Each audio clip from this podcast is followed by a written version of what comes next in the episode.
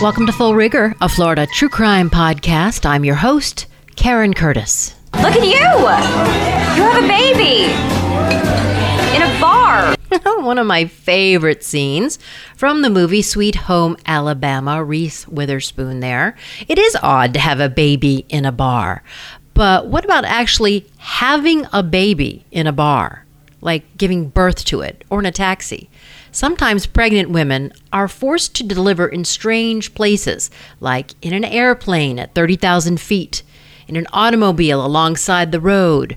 In fact, some of the strangest places that women have given birth include the lobby of an apartment building, in an Uber, in an elevator, in a Chick fil A bathroom, in a tree, in a strip club parking lot, and on a lifeboat. You get the picture. When it's time, it's time. That baby is coming out. But what happens to a pregnant woman who's arrested and locked up behind bars?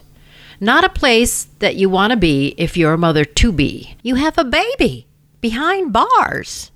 Just this year, a transgender inmate was transferred out of an only women's prison in New Jersey for impregnating two female inmates. So sometimes you can get knocked up while behind bars or arrested when there's already a bun in the oven. In some recent cases in Broward County, pregnant women were forced to give birth to their baby by themselves on the floor of their cell. I kid you not. This is so confusing because there's so many cases that happened all at one time that it's hard to keep them all straight. So I'm going to try to do that for you. In fact, this past fall, a 19 year old woman and her unborn child died from pregnancy complications while in custody at the Okeechobee County Jail. Having a baby and giving birth is the privilege of any mother but it is also very scary and something that requires, obviously, help from doctors and nurses in a hospital setting. I was so concerned about having my daughter back in 1994. I went for a power walk and my water broke weeks before I was due. My friend had delivered a baby boy a month ahead of me, and he was huge and did massive damage with his big shoulders. So, knowing that babies grow exponentially in the final weeks, I was super scared. Then I had two epidurals and 32 hours of labor, and finally, my beloved Katrina popped out. It was rough, but she was perfect. But not as rough as it would be if you're an inmate having a baby behind bars. And for this inmate, she died due to complications from her pregnancy. September 13th, 2022, the female inmate, Caitlin Joy Barnes, she was only 19, was found not breathing in her bunk during morning roll call checks. Efforts to revive her were made by detention staff and paramedics, but she was dead. Officials believe that she suffered from symptoms of eclampsia HELLP syndrome, and acute fatty liver during pregnancy. That's according to the sheriff's office. HELLP is an acronym for hemolysis elevated liver enzymes and low platelets. And eclampsia is a condition in which one or more convulsions occur in a pregnant woman with high blood pressure, often followed by a coma. This poses a significant threat to the health of the mother and the baby. So, the county medical examiner's office there in Okeechobee determined the cause of death after an autopsy on Caitlin Barnes, who had been held in jail since May 18th. Okay, so why was Barnes in jail anyway? Well, there was a probable cause affidavit that led detectives to charge her with transmission of child porn, possession of child porn, and sex act involving an animal. I don't even want to know about it but she still didn't deserve to die from complications from her pregnancy. I can tell you I'm highly disgusted at the allegations that we're looking at right now. Then another North Broward jail inmate identified as Stephanie Brettis. She's only 28, gave birth to a boy on the floor of her cell September 27, 2020, three months after Florida changed its law to prevent it. The chief assistant public defender, Gordon Weeks, reported deputies ignored her cries for help while she was in labor, and he sent a letter to Sheriff Gregory Tony. And Sheriff Tony fired two top administrators at the jail on October 15, 2020, just 24 hours after learning of the incident. Here is the Broward County Assistant Public Defender Gordon Weeks. I feel um, very disappointed in how the system is is working for women. To see it happen again, and to see it happen so very shortly after the passage of a law that was put in place specifically to address what occurred. let's say you, you didn't have any care or concern for the mother, but please, could you have some compassion for the child, the unborn child? Yeah, it's the second time in two years a woman had given birth in her cell instead of being taken to a hospital. And it came just a few months after the new Florida law took effect protecting the rights of incarcerated pregnant women. Here is Sheriff Gregory Tony. And my lieutenant colonel and colonel, who are the two core heads of that particular department of detention, failed.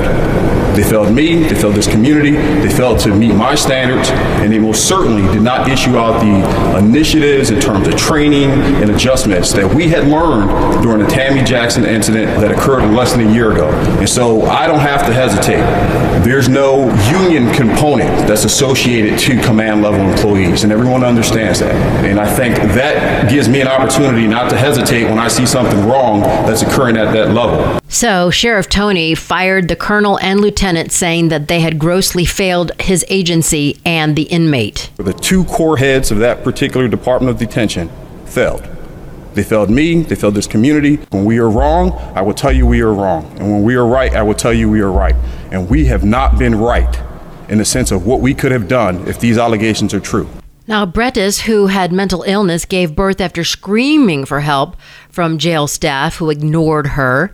She was being kept in an infirmary cell, and medical records showed that she complained of contractions and labor pains for over 12 hours before delivering the baby boy. Here again is the Assistant Broward Public Defender, Gordon Weeks. From 4 o'clock that morning, she had noted that she had started having contractions. It wasn't until 10 o'clock that morning that the baby was delivered and it's totally inappropriate that they allowed that to happen when they are in the position to safeguard not only her safety, but her health and the well being of her child. So the inmate had the baby in a jail cell after a law was passed preventing it from happening the Tammy Jackson Healthy Pregnancies for Incarcerated Women Act, passed in Florida after another inmate delivered her baby alone in an isolation cell in 2019. It calls for pregnant women to be hospitalized once labor begins. In the latest case, she should have been taken to the hospital hours before she gave birth, according to the public defender Gordon Weeks, but nurses didn't even enter her cell until her water broke, and by then it was too late to move her. Here's Sheriff Tony. The issue that I'm concerned about doesn't come down to policy and training. It comes down to decency. It comes down to discretion.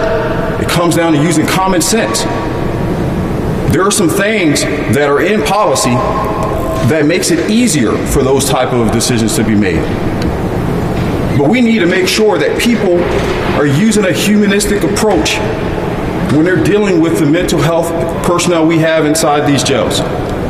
Even our violent offenders, even the most egregious violent offenders that we have to have care, custody, and control over.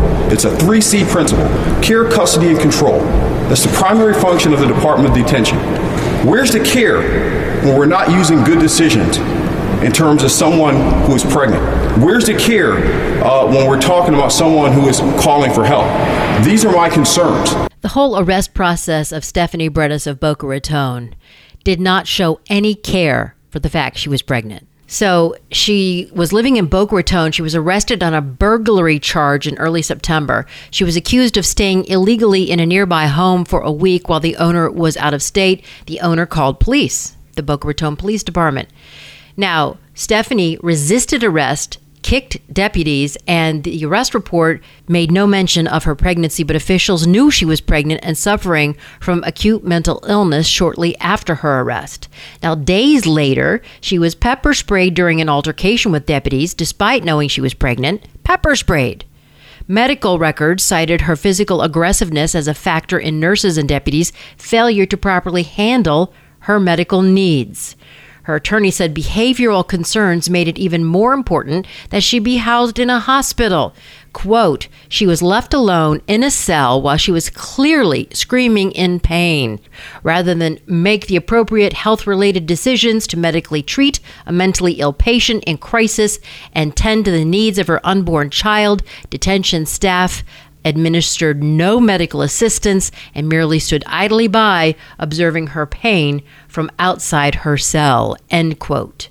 The sheriff had opened an internal affairs investigation to determine whether the healthcare provider or sheriff's deputies violated laws or policies. He said he was highly disgusted over what happened in October of 2020. The woman was ordered released without bond two days after the child was born, and the sheriff has fired the Department of Detention colonel and lieutenant after the inmate gave birth in her jail cell. This whole situation with the Boca Raton inmate happened just a couple of months after a law was passed, the Tammy Jackson Act, after an inmate named Tammy Jackson, who also was taken to an empty jail cell, left alone, and almost seven hours later, they found the 34 year old woman holding her own newborn daughter. April 2019. they heard a baby crying when they approached her cell, and there she was holding her baby. you have a baby in your cell. So she's a mentally ill pregnant woman. Once again, mental illness involved. She was forced to give birth by herself in a Broward County jail cell. Yes, it happened again in Broward County. She was reportedly bipolar, schizophrenic. She had drug addiction, homelessness. The jailer said that she heard the baby cry while approaching Tammy's cell and that the pregnant female had a spontaneous delivery and no injuries were noted. She was forced to crouch down and just catch the baby, which was full term. The 34 year old with mental illness began complaining to officers about contractions about 3 in the morning on April 10th. More than four hours later, members of the sheriff's office spoke to an on call doctor who said that he would check when he arrived. According to the defense attorney, the physician clocked in and did see her. That was around 10 a.m., and her water had already broken. But when a woman goes into labor, many things can go wrong. Black women, like Ms. Jackson, are three to four times more likely to die from pregnancy complications than white women, according to the Centers for Disease Control and Prevention. Ms. Jackson was charged in January with possession of cocaine and had been in an isolation cell because she was pregnant. Mr. Weeks, the public defender, said that Ms. Jackson told him that while she was in labor, she was worried that she was not going to deliver using the appropriate birthing method because she had had a cesarean section in the past. You're supposed to not do a VBAC to a cesarean, have a vaginal birth after cesarean. She said that her biggest fear was that the pressure from her attempts to push the baby out vaginally would rip her C section scar open. She bared down and knew that she had to do something, Mr. Weeks said, adding that Ms. Jackson could feel her C section scar stretching. She was trying to figure out how she was going to survive this and how the baby would survive. She just bared down and found a way. Now, again, guards at the jail didn't even notice that Tammy Jackson had given birth until they found her in her cell holding the baby at 10 a.m. That's when the doctor came in. It sounds to me like they did not handle the situation appropriately because if they couldn't get the doctor to come more promptly, then they should have gone back and assessed the situation. And if necessary, they should have called 911, and they didn't do that. For the seven preceding hours, Jackson was locked in her cell alone. She was bleeding, in labor, and then forced to birth her own baby. It's outrageous. It's inhumane. Now, Jackson, who was already suffering from mental illness, suffered the trauma of the delivery because she had to figure out how to deliver the baby all by herself. I personally don't think I would know what the hell to do. I don't know nothing about birthing babies. You told me you knew everything about it. That was from Gone with the Wind back during the Civil War. I mean, my God, I still don't know nothing about birthing no babies. Don't we have people for that now? I mean, my God, it's 2022. And Broward Assistant Public Defender Gordon Weeks says, hey, the baby's lucky to be alive. If this went a drastically different way and that child would have expired or died, you know, we would have had a completely different situation. Yeah. Little Miranda, that's the baby's name, was born at term and was taken to the hospital after her mother gave birth to her on the jailhouse cell floor. So Miranda's grandmother told WPLG Local 10 that it just broke her heart that her grandbaby was born in a jail cell. Well, I didn't know that my grandchild was born in isolation on the floor. What's up with that? Yeah, what's up with that? I cannot imagine being pregnant and having to give birth by yourself in a jail cell in 2022 in the United States of America, let alone Broward County. The medical care pregnant women receive behind bars varies widely from state to state, facility to facility, whether the woman is in federal custody, and a lot of jails and prisons don't consistently track pregnancies. It's hard to say how many incarcerated women actually give birth, let alone what type of care they receive. Florida's second Dignity for Incarcerated Women bill, the Tammy Jackson Act, was signed into law by Governor Ron DeSantis. The Dignity Florida coalition of formerly incarcerated women, their families, and advocacy organizations across Florida promoted the bill's passage. Nearly a year later, the thought of what her daughter went through still brings tears to the grandmother's eyes. But now there's a little bittersweetness because the law will keep her name alive. The first Dignity for Incarcerated Women's bill was passed with unanimous bipartisan support from the Florida legislature, and it was called Ava's Law in memory of Ava Thompson. It was a baby that tragically passed away after her mother, Erica Thompson, was denied the necessary care while in custody at the Alachua County Jail and was forced to give birth in her cell. This was August 9, 2021. Erica was six months pregnant at the time, was arrested for two active warrant charges of felony violation of probation, and failure to appear on a traffic charge. She was placed in the Alachua County Jail, and despite alerting the nurse that she was having contractions, Erica received no medical help. She gave birth that evening alone in her cell. Her daughter Ava was then transported to the hospital where doctors say they did not believe that they could save her due to her small size. Remember, she was just six months along. Ava survived for a few hours before passing away, an outcome that Thompson believes could have been avoided had the medical staff done more. Erica stated, I basically held my baby all night until she died, until she turned blue. Oof. And recounted the harrowing day as one she'll never forget.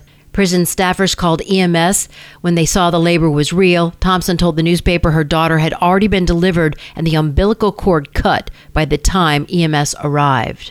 By the way, Thompson had been jailed for violation of probation on a perjury charge. So, of course, this heartbreaking event of a dead baby to a woman who was in jail because of a probation violation for perjury led to protests outside of the Alachua County Jail, where people made their support for Thompson known and questioned why and how she was put in such a position to give birth in her cell alone. So that bill was also signed into law by the governor and ensures that women receive free menstrual and health care products while incarcerated. Erica Thompson giving birth to Ava Thompson, who died. Then you have Tammy Jackson, who gave birth to a baby, and they amended Ava's law in her name. Tammy Jackson died 18 months after she gave birth to her baby. Then you have the recent death of Caitlin Barnes, who was 19, dying from pregnancy complications. So, although there's no national standards of care that exist for pregnant women in jails and prisons, state regulations do vary. And in April 2019, Maryland became the first state to ban prisons from placing pregnant women in solitary confinement, previously something routinely done in that state. There's also more laws banning officers from shackling or restraining women to prevent them from moving freely during childbirth. Can you imagine having your legs shackled together while you're trying to give birth? It's just, it's inhumane. It's medieval. Usually this involves chaining women's limbs together and or to the bed while they give birth in a hospital.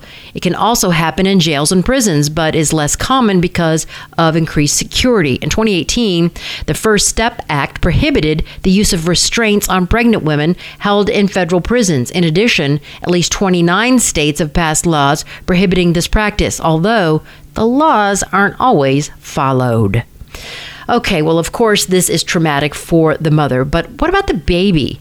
How would you like to know that you were born in a prison? Is that what it says on your birth certificate? Also, my hope is that now that men can have babies, they'll understand what we women have been going through. Anyway, I wanted to thank you, dear listener, for being such a loyal fan of my Full Rigor podcast. I also wanted to let you know if you're interested, I have some Full Rigor swag available in my Etsy store, Brimley Boutique.